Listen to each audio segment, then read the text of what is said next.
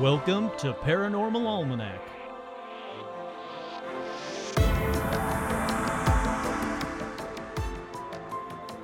With your host, Kurt Sandvig.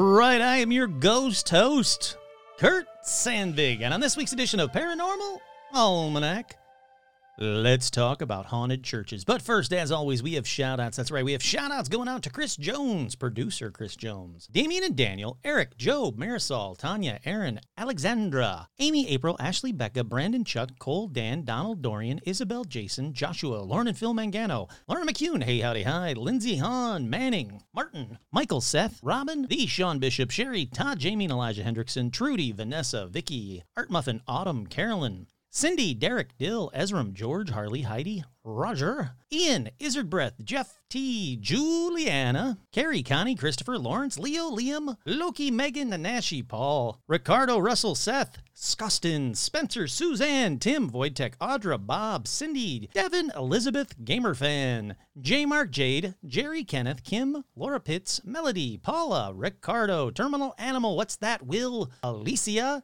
and Jen. Again, special shout outs to Joe and Stitch. This very special October Spooktober Spoopy Tober Paranormal Almanac episode is brought to you by Chris Jones, producer. Oh, I'm supposed to give out my P.O. box again, but I don't have that up. I just have a reminder to myself hey, don't forget to give out your P.O. box again, and I don't have it ready because I'm not a smart man. No, sirree, Bob. Um, yeah, I'm just not a smart man. Let me see if I can find that uh, P.O. box for you because I always forget it. I thought I had it on here. Deedly doot doot doot dump. Well, this is this is professional. I'm gonna cut a lot of this out. Alrighty, I also have a P.O. box. A lot of people have asked me, hey, can you, uh, where can we send you stuff? We've got stuff we want to send you and we want you to have it, whether it be haunted stuff, products, artwork to put up in the back that people can see it when they watch the live episodes, weird t-shirts and shirts and you know hawaiian shirts and tiki shirts and all that kind of stuff. Uh what else? Oh drinking accoutrement i always like that. Alcohols. Hey if you want me to uh uh shout out your alcohol if you got an alcohol and you want me to shout it out send it on over to me. You can send it over to paranormal almanac kurt sandvig 1812 west burbank boulevard ah, west burbank boulevard. That's that word number 7102, Burbank, California, 91506. Because since I butchered that, let me do that again. It's uh, Paranormal Almanac, Kurt Sandvig, 1812, West Burbank Boulevard, number 7102, Burbank, California, 91506. I want to thank everybody for the fun, cool, funky stuff that they've uh, already sent me. I got uh, the next live episode. Someone remind me to go like, "Ooh, look at this! Ooh, look at this! Ooh, look at this!" Because there's a lot of cool, fun stuff to show y'all. Alrighty, let's get right on in to paranormal news. What time is it? It's time for paranormal news. The oh really? As soon as I get going, the the uh, phone starts going off. It's fine. The first story in paranormal news: unusual occurrences at your head office. This one comes out of New Zealand. New Zealand paranormal investigators made this official information request to the Department of Internal Affairs. Dear Department of Internal Affairs, information is requested in relation to a matter of considerable interest relating to your head office building at 45 Pipiti or Pipitea Street, Wellington. The following information is requested. All information that you hold about potential paranormal, supernatural, haunting related occurrences in this building and its surrounds. This includes anything that your staff has perceived or suspected may be out of nature, out of this nature, even if the DIA does not share their perspe- perceptions. This includes any notes, records, meeting minutes, or records, communications to staff, concerns raised by staff, and internal discussions such as on intranets or DIA message boards.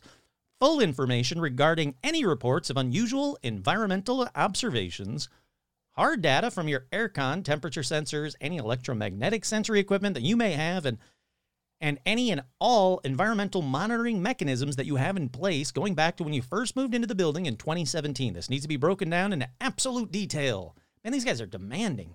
Uh, fourth, information about any measures that you have taken, plan to take, or are have considered taking to examine and or alleviate a potential paranormal situation. Yours faithfully, the New Zealand Paranormal Investigators et al. Man, these guys are demanding. I'll give them that. Like, good on them for it. But apparently, it's basically workers at a government agency in New Zealand to become reluctant ghost hunters because of an official inquiry from a paranormal group. I, I'm wondering if someone watched, um, what is it called? Wellington Paranormal? Um, the, the spinoff from What We Do in the Shadows, it, which is, I like it. It's a fun show. If you haven't seen it and you liked the movie What We Do in the Shadows, yeah, Wellington Paranormal. If you like the movie What We Do in the Shadows, these guys were seen at the end of the movie, and it's kind of like a spin off TV series shot in New Zealand, in Wellington. I'm wondering if someone watched that a little bit too much or not enough and thought it was real, and we're like, holy crap, they got all kinds of stuff about aliens and pod people and UFOs and ghosts and everything else. So um, I don't know. I don't know what it is. But due to the nature of New Zealand's Official Information Act, it is the department is actually required to find answers to any questions asked by the paranormal group and provide the information in a timely fashion. An official response from the agency indicated that that is the case and presumably someone is working for the country's Department of Internal Affairs is currently conducting a legally required ghost hunt at their headquarters for this information. That is insane. That's all it takes for them to be like, oh shit, we better give them everything that we have on the paranormal and UFOs because they sent a very wordy, demanding letter. But I'm very eager to see what the response is, and I'm sure I will do an update uh, in another paranormal news regarding it because that is crazy cool. And in case you guys don't know, I absolutely love New Zealand. Never been there. Absolutely never been there. But Australia and New Zealand, I've said it before, I'll say it again. They just seem like the coolest people. They got their shit together, their heads on straight. Someone shot up a bunch of people with with automatic weapons. Well, let's ban automatic weapons, and they have no problem with that. Good on you, Australia. And then New Zealand. Hey, you know what? COVID kind of sucks. Let's put a stop to it, and they put a stop to it.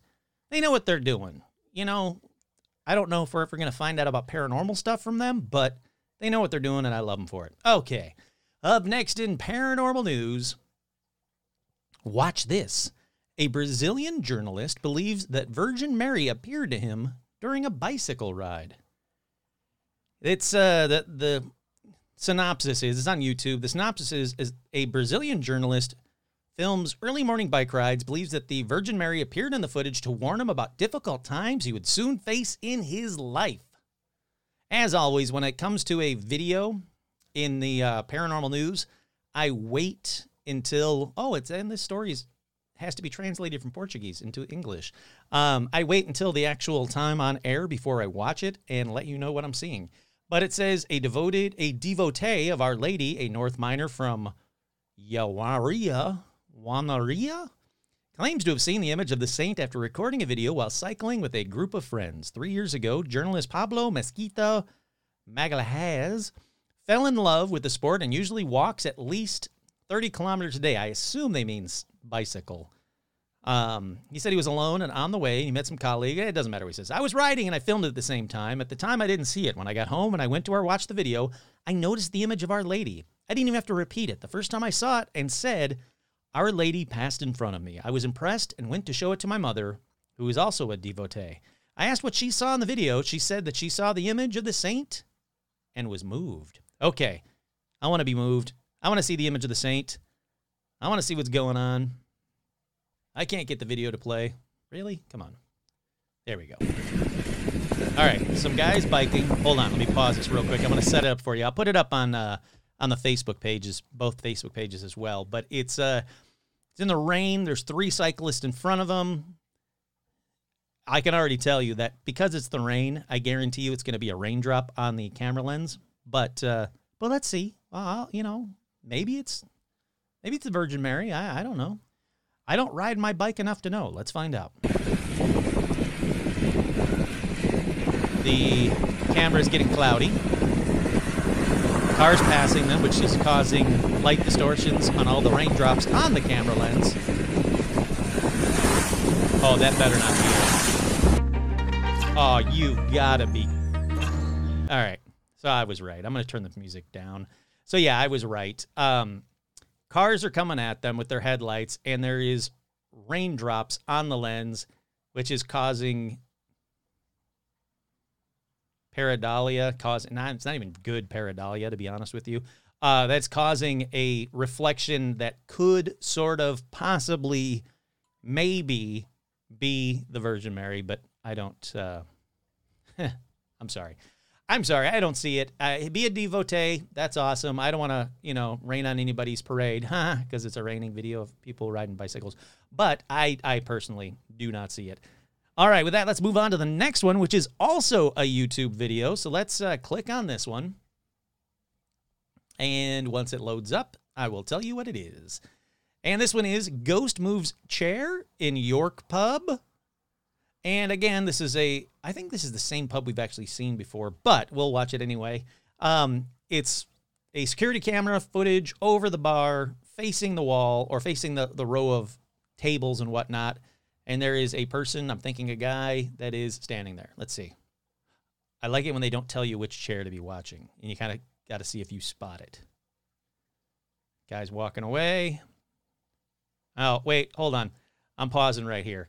I'm going to pause right here and say there is a row of chairs one, two, three, four, five, six, seven, eight, nine, ten. Ten little round chairs, all exactly the same, all around these little round tables. Then, behind that guy that just walked away, there is a different, completely different chair, a regular like chair with the back to it and everything. So I'm going to call bullshit, and I'm also going to call that it's the chair with the with the back on it that has that's facing away from the camera for no reason being sitting right there, the only one like it, that's the chair that's going to move. I'm calling it now. Let's find out.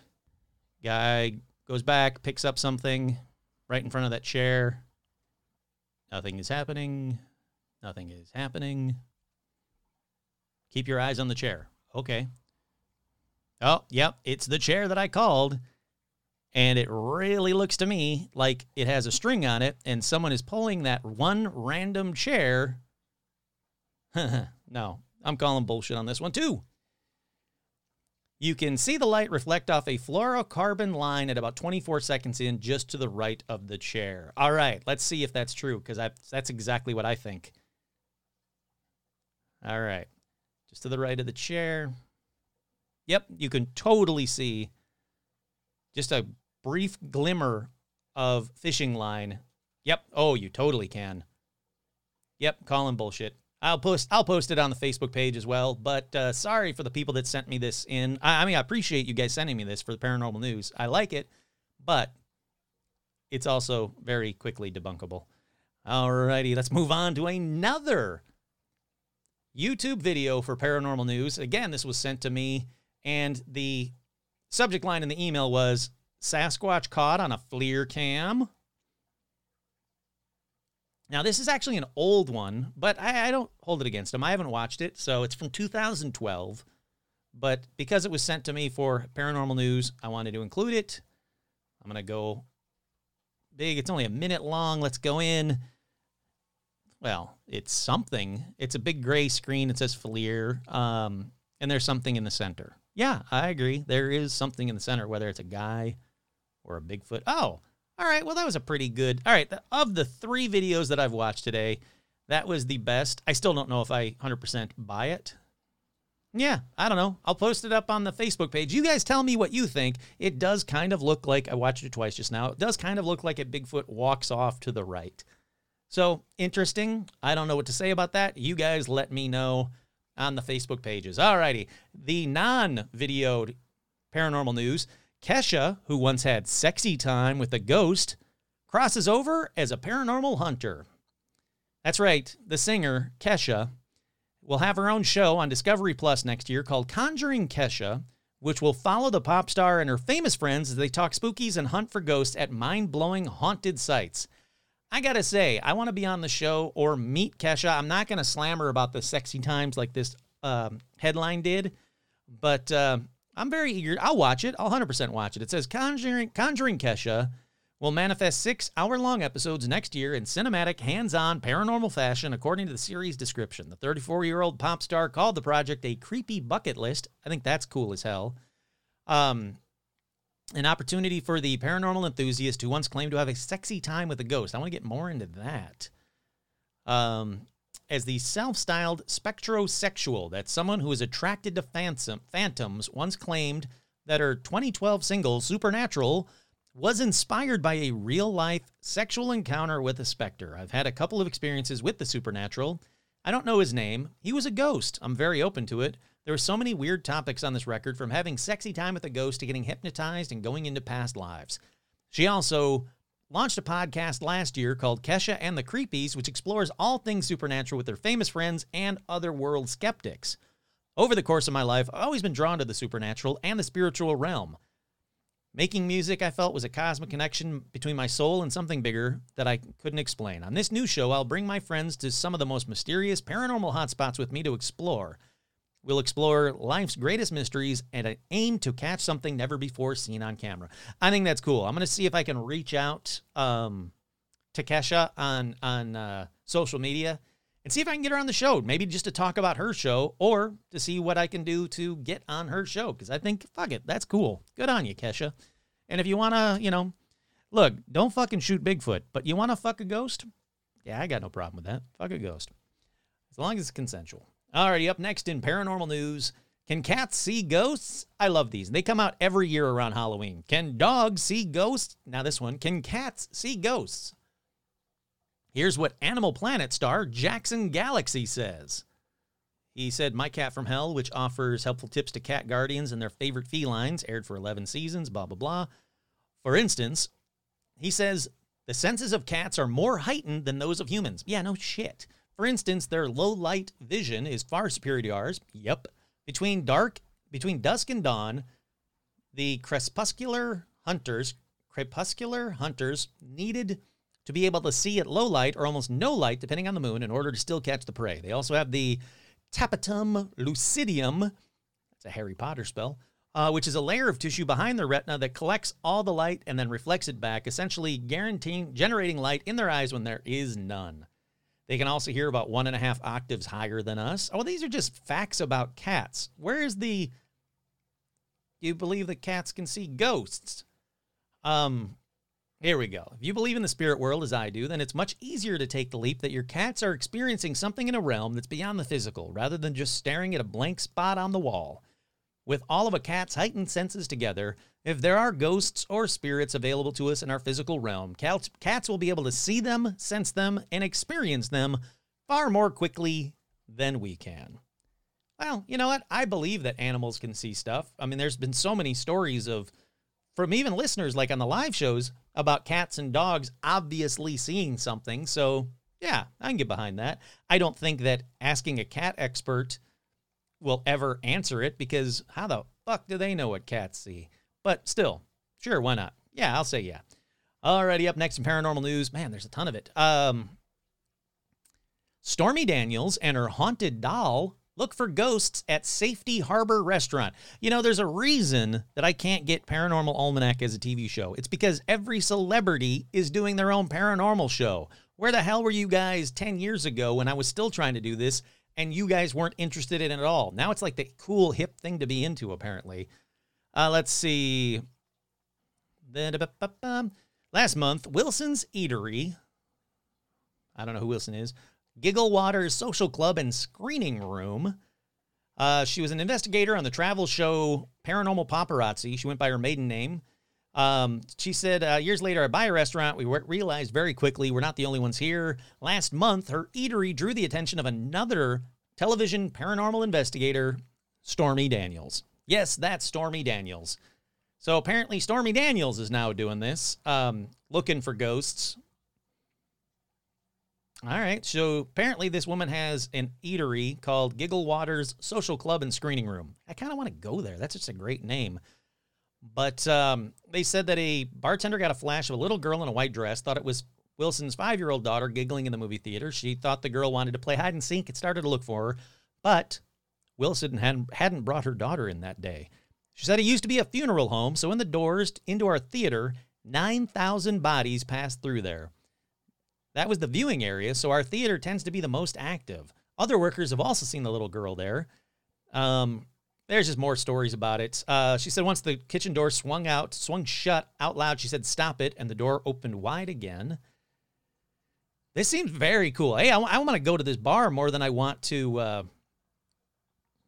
paranormal investigate with Stormy Daniels. And I will, I would gladly paranormal investigate with Stormy Daniels. But the reason I wanted to add this one on here, if you guys want to have some fun, if you guys are big fans of Stormy Daniels' work, uh, I was an extra, non nude, in a Stormy Dan- Daniels movie.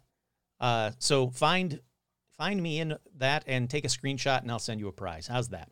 But you have to be right, and don't just start sending me a bunch of screenshots of like people doing it from Stormy Daniels movies. That's not what I'm talking about. Alrighty, I think we're at the last one. Yes, well, um, second to last one.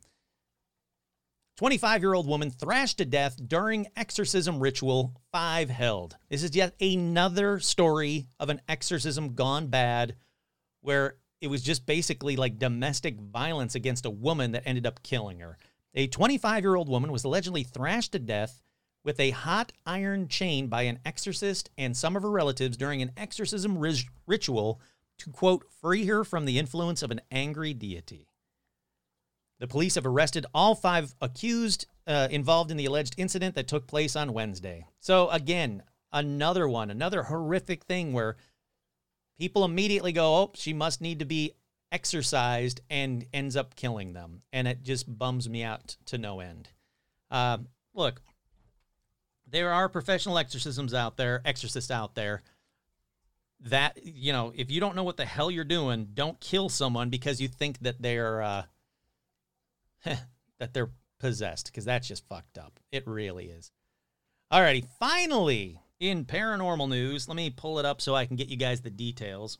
I uh, I already brought this up on um, I already brought this one up on the uh, Facebook page, but I didn't get a chance to talk about it on air, so I want to make sure that I talk about it on air.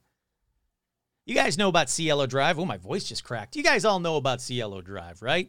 Cielo Drive, the place where Sharon Tate was murdered, the horrific murders of Sharon Tate, uh, Cielo Drive, where David Oman has his house, and you can go there. I think it's coming up actually pretty soon. Um, you should check out uh, Last House on the Left. I think it's called. I don't remember. It's called something Cielo Drive, Ghost Drive, whatever. Look up David Oman on Facebook. You'll find it. He's got listings for his next ghost hunt that I can't make, unfortunately, at his house. Uh, he does them all the time. But a house right next door to David Oman's is for sale. That's right. If you want one of the plots that used to be the land where Sharon Tate was murdered, it's up for sale. It's $3 million. It's three bedroom, four bath, 10090 Cielo Drive, Beverly Hills, California, 90210. In fact, in the photos, you can actually see a photo of uh, David's house from the balcony.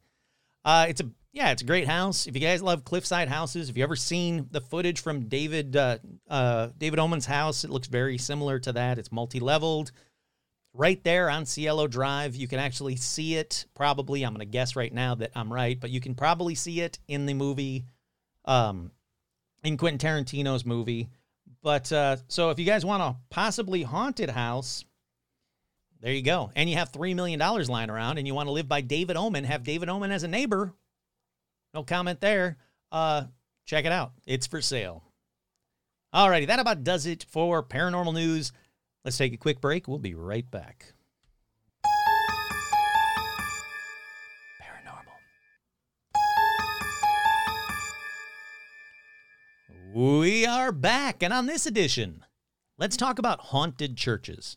Look, I don't care whether you're religious or not, there's just something beautiful about churches and slightly spooky to me about churches. Even the most hardcore atheist has to agree that whether it's the architecture, the quietness, the style of most churches, there's something awe inspiring.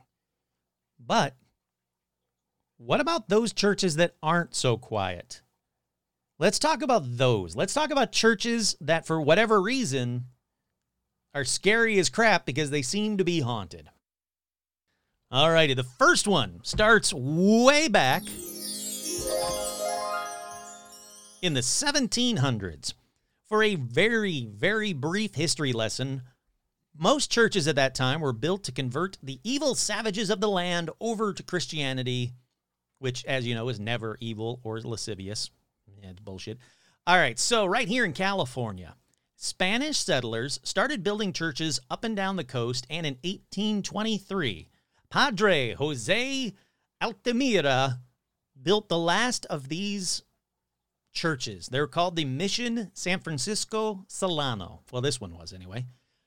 In just 10 short years, when it closed, the mission had baptized 13 over 1300 Native Americans. But let's not skip over the part where 900 of those Native Americans died because of mistreatment by Padre Jose Altamira and other Spaniards and exposure to European diseases. So they weren't resistant to those, but, uh, you know, I guess thankfully they were baptized. I don't know. Anyhow, those bodies were buried hastily on the church's grounds. Yeah, uh, I guess they weren't exactly saved as far as what they were expecting. So Father Altamira was so cruel to the Native Americans, he was actually forced out of the mission when they rebelled and kicked his ass to the curb. So he's gone. The rest of the history is peaceful, right? Yep. Mission San Fernando Solano must be peaceful. Nope. There are many stories, and I mean a lot of stories to this day, of people seeing Father Altamira in the priest quarters there in the church. Although I will say, it wasn't really a priest quarters, they don't think. They just named it that because his freaking ghost is seen there so often. He's called the demon priest of San Francisco Solano. All right, let's move forward to 1906 when an earthquake damaged the buildings and the ghost activity really seemed to kick off. A priest is often seen walking the halls, keeping an eye on the buildings, and other ghosts are heard there wandering the grounds, touching guests. EVPs are all over the place, loud bangs, door slammings, all of it is seen and heard there. Then, we got General Vallejo's soldiers' ghosts are seen there. Why? Well, because across the way in the build one of the buildings for the uh, for the mission, General Vallejo and his soldiers were there for quite a while. So his ghosts, his soldiers' ghosts, are seen and heard there too. But the reason I started with this one, the reason I wanted to do a haunted churches episode is because what is seen here? I'm saving the best for last. A freaking bear ghost is seen here. Oh, now, uh, I mean, like a like a the, the ghost of a bear and not like nude bear. It's not like a nude ghost is seen there. No, a ghost of a bear is seen here. I gotta say, I equally want to see and also never want to see the ghost of a bear come walking down the hall of a haunted mission. That that's a good twist. That is a new one. Good on you, Mission San Francisco Solano. So if you guys um I think it's the I got to say I think it's the first ghost of a bear on this show too. So again, good job Mission San Francisco Solano. You can tour it and hopefully you'll see the ghost bear or the ghost of an a-hole padre for yourself but uh, there seems to be a lot of activity there. So if you're in the san francisco area and you want a cool place to check out that you can walk through that they'll you know give you a tour through i highly highly recommend mission san francisco solano. I know it's high up on my list of places to go. Alrighty moving on let's head on over to spring hills pennsylvania to the egg hill church to the first debunk on this episode. But let me give you the ghost story first.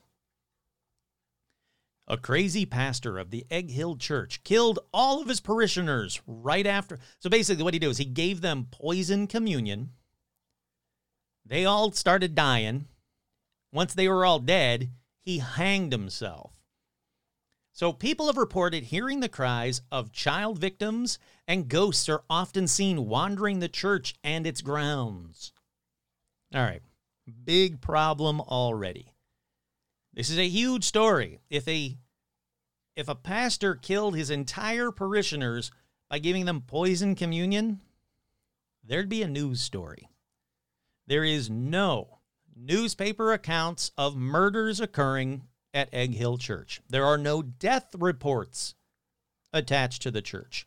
No priest hanged at the church.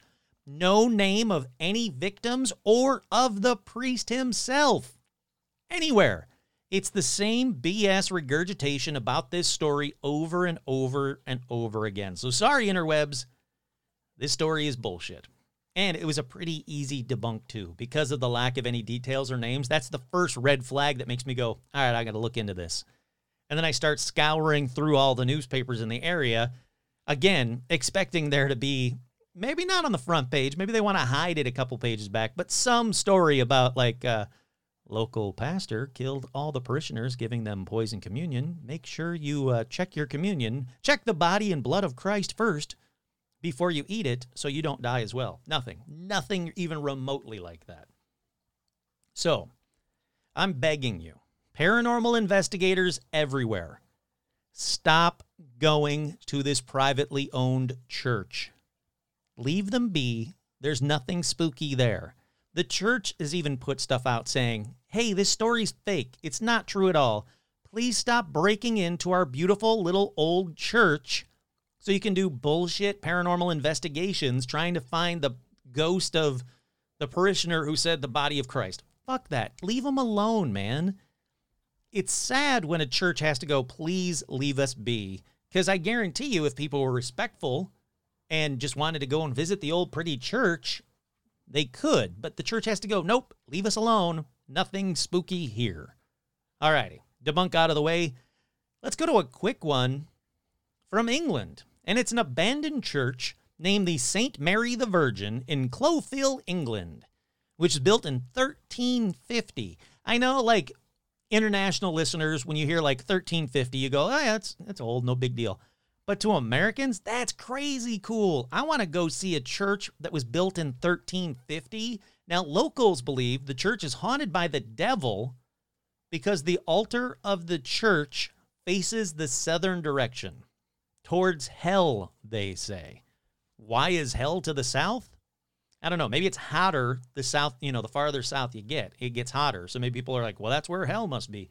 I looked into it though, because I didn't know that was a thing that, you know, churches shouldn't face southern directions. And apparently, the orientation of Christian churches reflects the historically documented concepts that one should turn eastward to pray and the architectural and liter- liturgical principle that temples and churches should be constructed facing east, often specified as the equinoctial east, this is because the east faces towards the holy city of Jerusalem, which is where, in medieval writing, God's presence was said to be the strongest. I didn't know that, so I learned something that I'll probably never ever use again and I'll forget in a week. But for right now, I learned something, so hopefully you guys just learned something about that too. Another unusual feature of this church, though, is that nearly all of the gravestones sit against the wall of the graveyard due to the area being cleared of gravestones in the 1970s after an incident of graveyard desecration. That is insane that there was so much graveyard desecration at this one church that they had to be like, fuck it, just get rid of all the headstones, just put them up against the wall. That way they can't find the bodies and they'll just start digging holes. Like, screw these people. That is insane. So the legend says that it's proof the church was used in satanic rituals despite the fact there is no evidence of any of this. But still, really freaking bizarre that all of these and maybe it's just the same like one or two guys they dug up one and they were like woohoo i found a ring. That was pretty easy. Woo, let's do another one. Let's do another one. And they just kept going until finally the church was like all right dudes enough. And then took all of the headstones away. But that's still a pretty messed up way to go. All right so the church was abandoned after a replacement church was built in a more convenient location in town in the 19th century. All right so what's seen here? Well a lot of hooded ghosts, possibly monks, are seen here, as well as the typical moaning, touching, cold spots, voices. And I gotta say that I don't know if it's if there really are a lot of hooded possible monk ghosts, or if it's people are seeing the same three, but it's in almost every eyewitness thing. Yep, we saw a hooded ghost. We thought it was an old monk. But as you know, when I start talking about the typicals, moaning, touching, cold spots, voices, it's time to move on to the next one. And so I will. Up next, let's go over to Virginia to the Aquia, Aquia. Oh, God, I did this earlier. Aquia Episcopal. Oh, fuck you, church. Aquia Episcopal Church. I got it. That should have been applause. Nope. Nope. Where's applause? There we go. Aquia Episcopal Church. That's right. I did it. Thank you, everybody. Uh, this church was built in 1751, burnt down in 1754, rebuilt in 1757, and this church has a crazy amount of American history. Like Thomas Jefferson and George Mason were church members there, and George Washington was directly connected to people who attended there regularly. It was like a who's who, and I realized it was in Virginia in the 1700s, so chances are it was going to be a who's who of like founding fathers, but still, pretty freaking cool. It was spared by British troops during the War of 1812. It served as a Union Army camp and hospital in the Civil War. Now, on to the origin of the spoopy. In the uh, mid 1700s, a young blonde woman was traveling the roads near the church when a highwaymen group stopped and attacked her.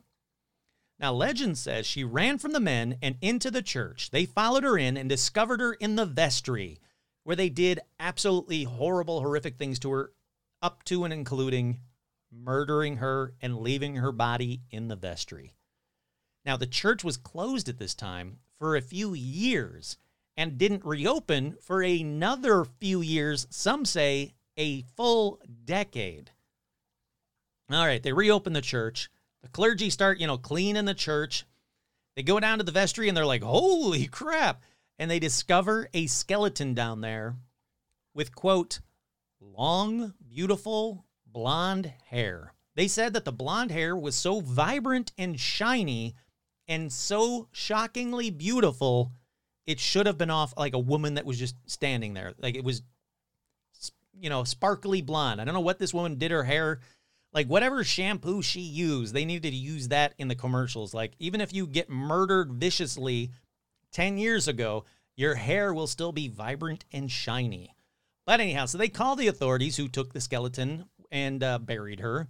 But the wood floors of the vestry were stained with blood, and witnesses say no matter what they did to the floors, the blood stains would come back, just as dark as ever. So finally, they ripped up the wood floors to try and stop the blood stains. They named the ghost Blonde Beth. Uh, you know, basically they nicknamed her. Uh, she's been spotted over the years throughout the church. A custodian working in the graveyard saw a woman's, a ghostly woman's face floating above the graves. Another man saw a woman smiling at him through the balcony windows before she vanished. That's got to be messed up because they said that, you know, you know, she's a beautiful looking woman. So you see this gorgeous blonde smiling at you, woman. You're like, you know, sm- woman smiling at you, and you're like, oh yeah, this is awesome. Hey, howdy, hi, and then boof, she vanishes. Now, members of the church have heard footsteps walking around at all hours of the day and the night. The footsteps will break into a quote frantic run around the church. Noises can also be heard in the vestry that some witnesses have described as a struggle, then a thud. Then uh, there's sometimes a groan, a whistle, or even a call for help by a woman have been heard there. And a lot of witnesses see a woman in the window of the vestry. But in the 1990s, there was a celebration of Aquia Church's bicentennial anniversary. So the church invited a group of Civil War reenactors to camp on the church's lawn because it was like a three day event. So they're like, just camp out here, you know, be part of the thing. It'd be great. And they camped out between the graveyard and the church building itself, which to me sounds like an awful invite, but they did it. So a few reenactors actually witnessed a quote, red and orange flickering light in the vestry. This light swayed back and forth and then flickered on and off the entire night. Now, other people cons- confirmed that they had seen the light too. So they went to the father the next day, whose name was Father Kerr, I believe it was, and he explained the vestry at that time had no lights installed, but it's been seen many a times and was probably Blonde Beth. He also explained to the uh, to the reenactors that there certainly wasn't a light bulb, um, had no electrical wiring, no lights, but she was probably very concerned because the Civil War had come back. Sure, that seems reasonable. So I guess if you're um, in that area in Virginia, uh, go check out Blonde Beth and tell me how blonde her hair is. Is it really that like amazingly blonde? Why do so many people talk about her blonde hair? That's again good on her. All right, next up is rated high on my BS meter. It's the Amherst Synagogue it was built in the uh, 1980s, but, quote, built atop the woods where a child murderer would dump the children's bodies after killing them. No, no, no. Nope. So, no year, no name, no news articles, no anything backs this up. Again, if you have a, a serial killer that's killing a bunch of children and dumping them all in the same little batch of woods, it will make the news. I don't care what decade, what year, whatever, it'll make the news. But then get this. when they were building the synagogue, three workers were working when a wall collapsed, killing them. Some say they saw a spirit of murdered children push the wall down onto the synagogue workers. Nope. Again, absolutely nothing backs this up. And get this every story, not surprisingly, every story about this place is the same regurgitated verbatim online story without ever giving any details or changing in any way, shape, or form. But anyhow, I, I, I don't believe any of it. I don't believe that the Amherst Synagogue is haunted, but here's what supposedly what happens here it's the basics voices, shadows, knocking. Oh, I saw a bunch of children, um, murdered children's ghosts running around. All right, moving on because I don't believe that one. Let's go to France. In the forest of Lyon, you will find the ruins of l'Abbaye de Mortemer. Now, this is from the 12th century, but by the 15th century, it was home to hundreds of monks. But then in the 17th century, it started to decline. By the time of the French Revolution, Mortemer Abbey housed only four monks, and many scholars say that over from the 12th century on, hundreds of monks were murdered in the abbey, especially by the state in 1790 in the wine cellar of the abbey. So we're going to jump forward to 1863 when it was purchased by M. Delarue. Now, stories say they immediately, the whole Delarue family immediately had paranormal activity. They would frequently see monk ghosts, strange lights, doors and windows opening and closing by themselves. In fact, it got so bad that the Delarue family had the entire grounds exorcised, but the monk ghosts, yep, they kept being seen. And also, the ghost of the white lady is seen here. And it said, if you see the ghost of the white lady, misfortune or death will come for you. Now there was there was also a room that had the bulk of the paranormal activity. It's known as the Pink Room, according to M. Lerdoux, who became the Abbey's owner in the 1960s. Now he said he experienced nightly paranormal activity in that room and once he learned about those exorcisms, he traveled to Nice to speak with M. Delarue's daughter herself. She told him, You're going to ask me about the pink room.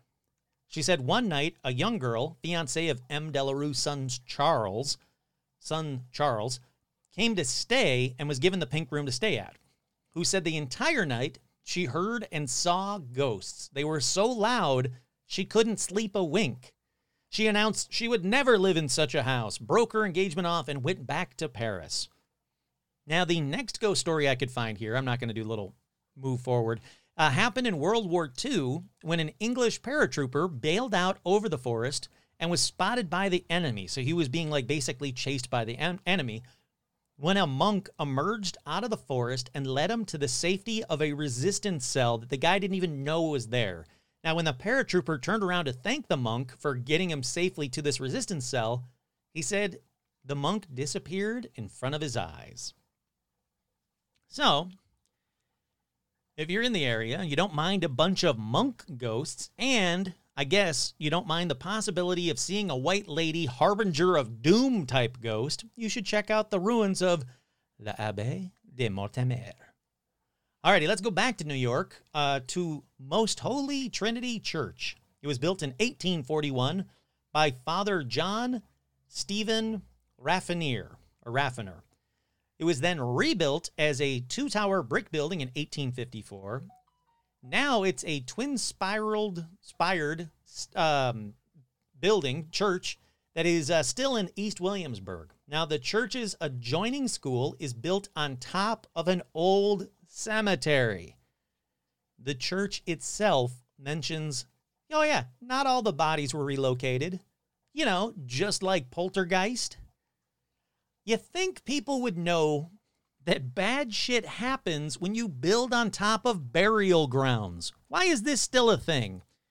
Like, why has this happened so often? And I get this was in the 1800s, but even in the 1800s, you should have gone, how about we don't build a school on top of burial grounds?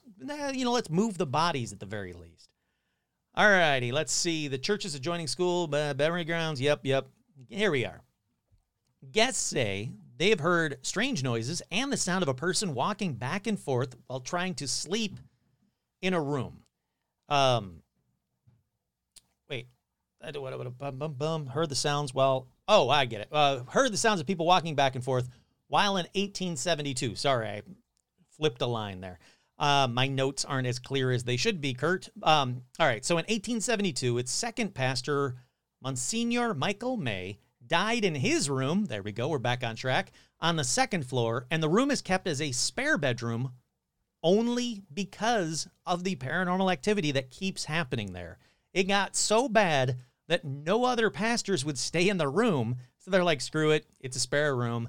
And when guests do stay there, they say they heard strange noises, people walking back and forth, and they couldn't get any sleep in the room. They said phantom footsteps have also been heard on the staircases in the building, and dogs who were once kept as pets in the rectory would stare in, quote, a trance like state down the basement stairs, refusing to go down there, as well as into the dining room where the building got cold. And they said it wasn't just a slight cold, they said the entire dining room would get extremely cold for no reason out of nowhere.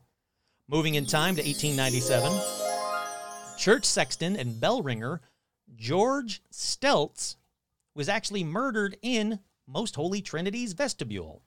Now, some sites say that the bloody handprint of the killer is still present in the stairway leading to the church's bell tower, but I gotta say, I can't find any photos or videos of it that I say are reputable. And and even if I'm trying to find like non-reputable ones, there's just not a lot there. So I'm going to put that as a grain of salt, but it does seem to be true that George Steltz was murdered in the vestibule, and parishioners say that George can still be heard roaming the halls and is responsible for the occasional unexplained ringing of the church bells.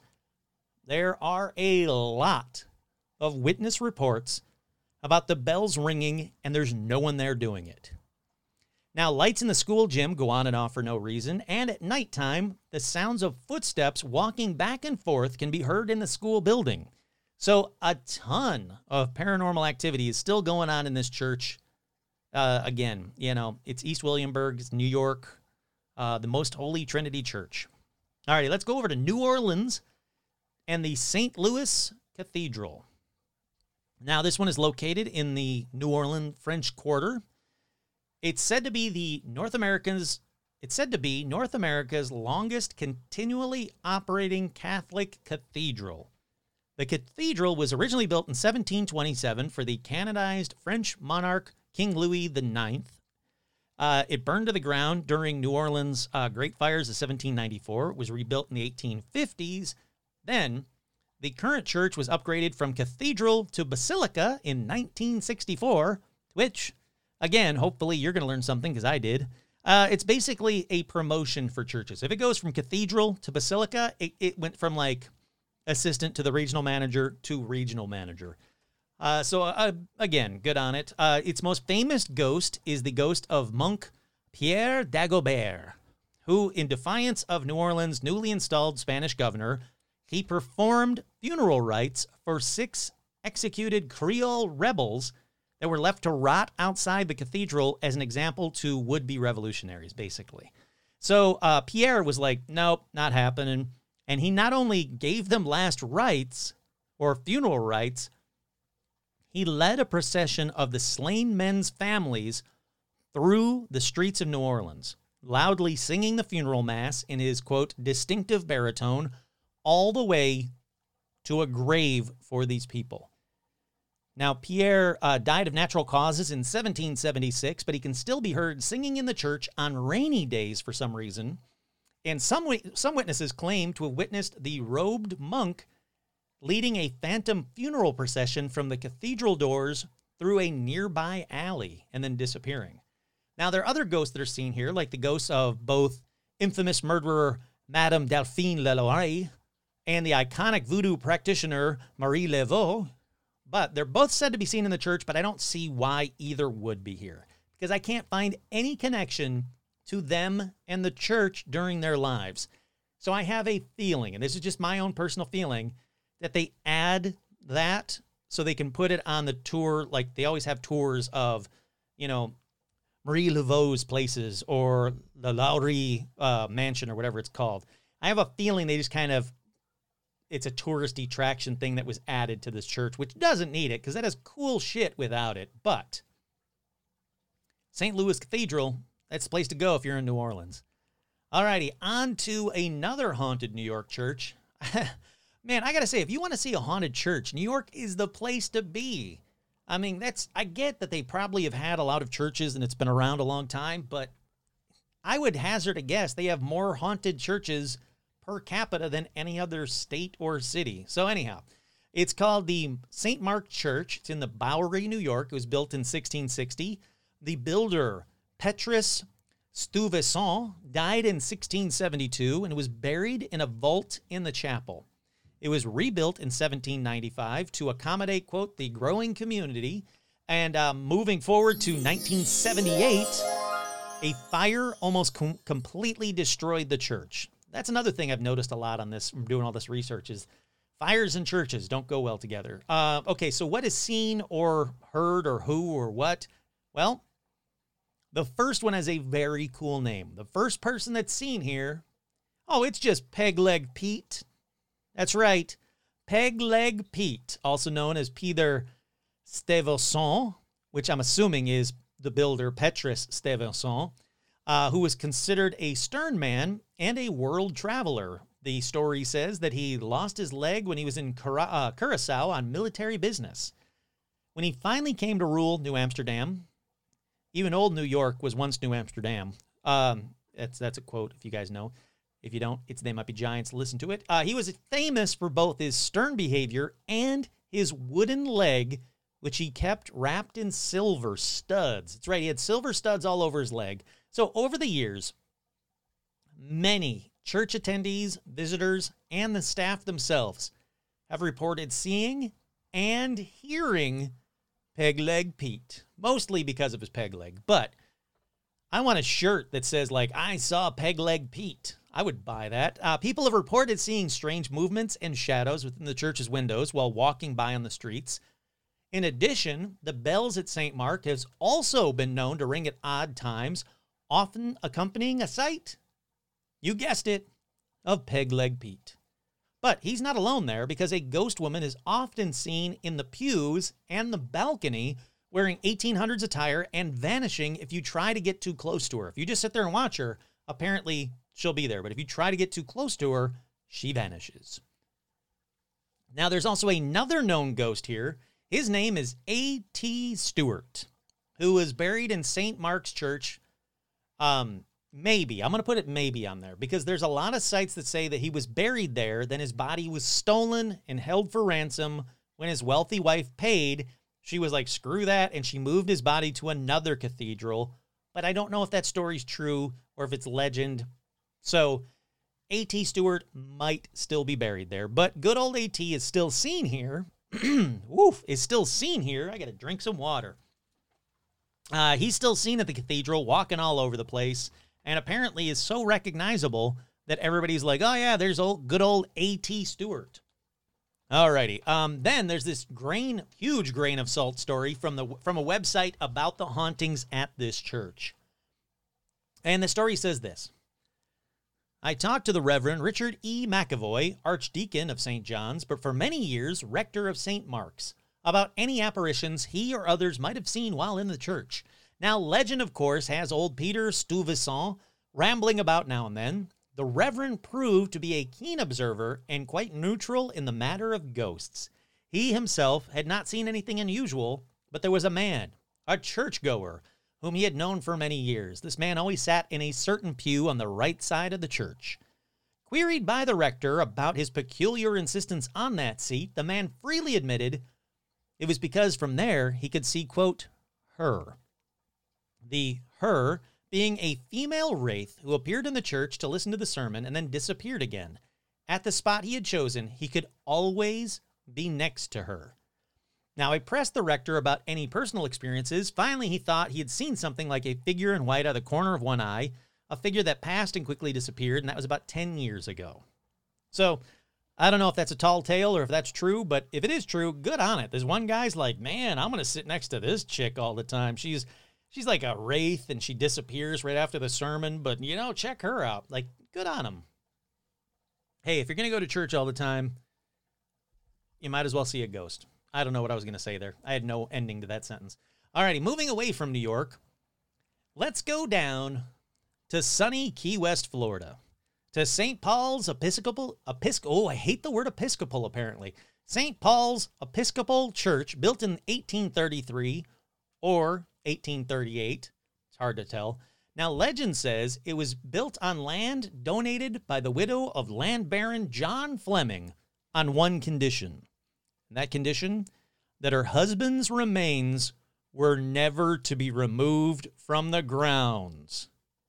Now, the church was destroyed by fire in 1886 and was destroyed again by a 1928 hurricane it's said that hurricane was so strong it ripped bodies out of the ground from the church's cemetery. That's that's a strong hurricane. And again, another church destroyed by fire. I mean, you guys got to start making fireproof churches here. All right, so the ghost that is seen here the most is supposedly, and if you haven't guessed it by now, you should have, is supposedly the ghost of John Fleming. He is angry about his grave being lost to time and hurricanes. How they know that is beyond me. I mean, it's not like they see the ghost every night and he's always like, I'm angry about my grave being lost. Woo! No, it's just a ghost. And they went, well, that's got to be the ghost of John Fleming. And remember that one condition? We probably shouldn't have lost his or removed his grave from the grounds. We probably should have kept an eye on that grave because that's the only thing that she told me, that crazy widow of his.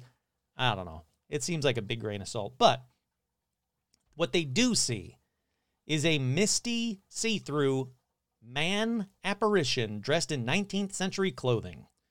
What's also seen here ghost children. That's right, ghost children have been seen and heard huddled around a statue of an angel on the church's ground. Grain of salt story time. Uh, the children were killed in a fire set by a clergyman who went mad when he discovered his wife in a tryst with a deacon. Nope, no, no news story about any of that. But people say they see a bunch of ghost children huddled and hear them huddled around a statue of an angel on the church's ground. Now, another ghost that's seen in the graveyard is the ghost of a sea captain or a pirate, apparently. Uh, his grave was in the cemetery too, supposedly. Couldn't find out his name or anything about it. I I would like to know more about the pirate ghost because if you want to see a ghost, for me, if you want to see a ghost, obviously the ghost of a bear quickly shot up to my number one. I want to see the ghost of a bear. Uh, but two, right below that, ghost of a pirate, man, that's got to be up there. Even Pegleg Pete, I mean, he's still kind of piratey. I'd put him up on that list as well.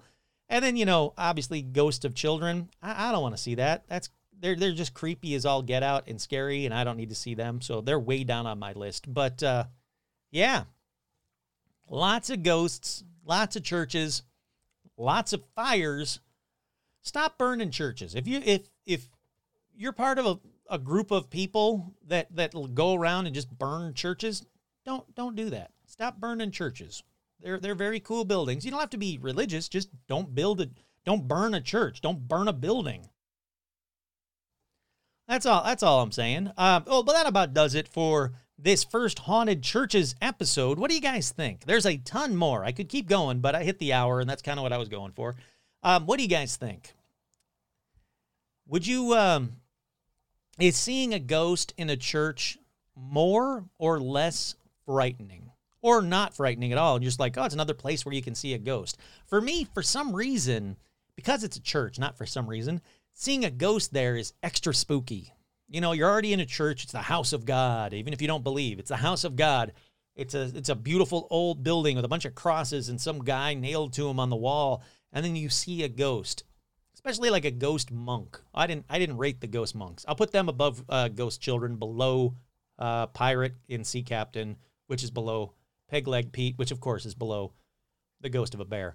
Um, I don't know. There's something extra spooky about seeing a ghost in a church for me, and I don't know why that is. It's probably just because you know, like the whole religious up. You know, when I was brought up, uh, you know, you got to respect the church. And you got to be quiet, and you got to do what they say, and you got to stand when they say, and kneel when they say, and you know if you don't, you're gonna burn in hell, and you better drink the blood of your God, and then you better eat his body right after you drink the blood. There's a lot of shit that makes it all kind of woo woo spooky, but uh, so maybe that's why. But I don't know. There's something about it. But I do dig. I got to say, if I want to go to a church, I want to go to a haunted church. There's a lot of haunted churches out here around the world and there's more on the list. I mean, like I said, I kind of stopped, but um, yeah, there's a lot more that I can do a second episode. Maybe I maybe I can get to it right away. I don't know. I kind of want to do for October. I always want to do the spooky stuff, but I want to do each one a different spooky topic. So we'll have to wait and see. Is all I'm saying. There, I'll get to it. But hopefully, you guys enjoyed the haunted church episode. Once again, I'm your host Kurt Samby, and this has been another spoopy edition of Paranormal Almanac.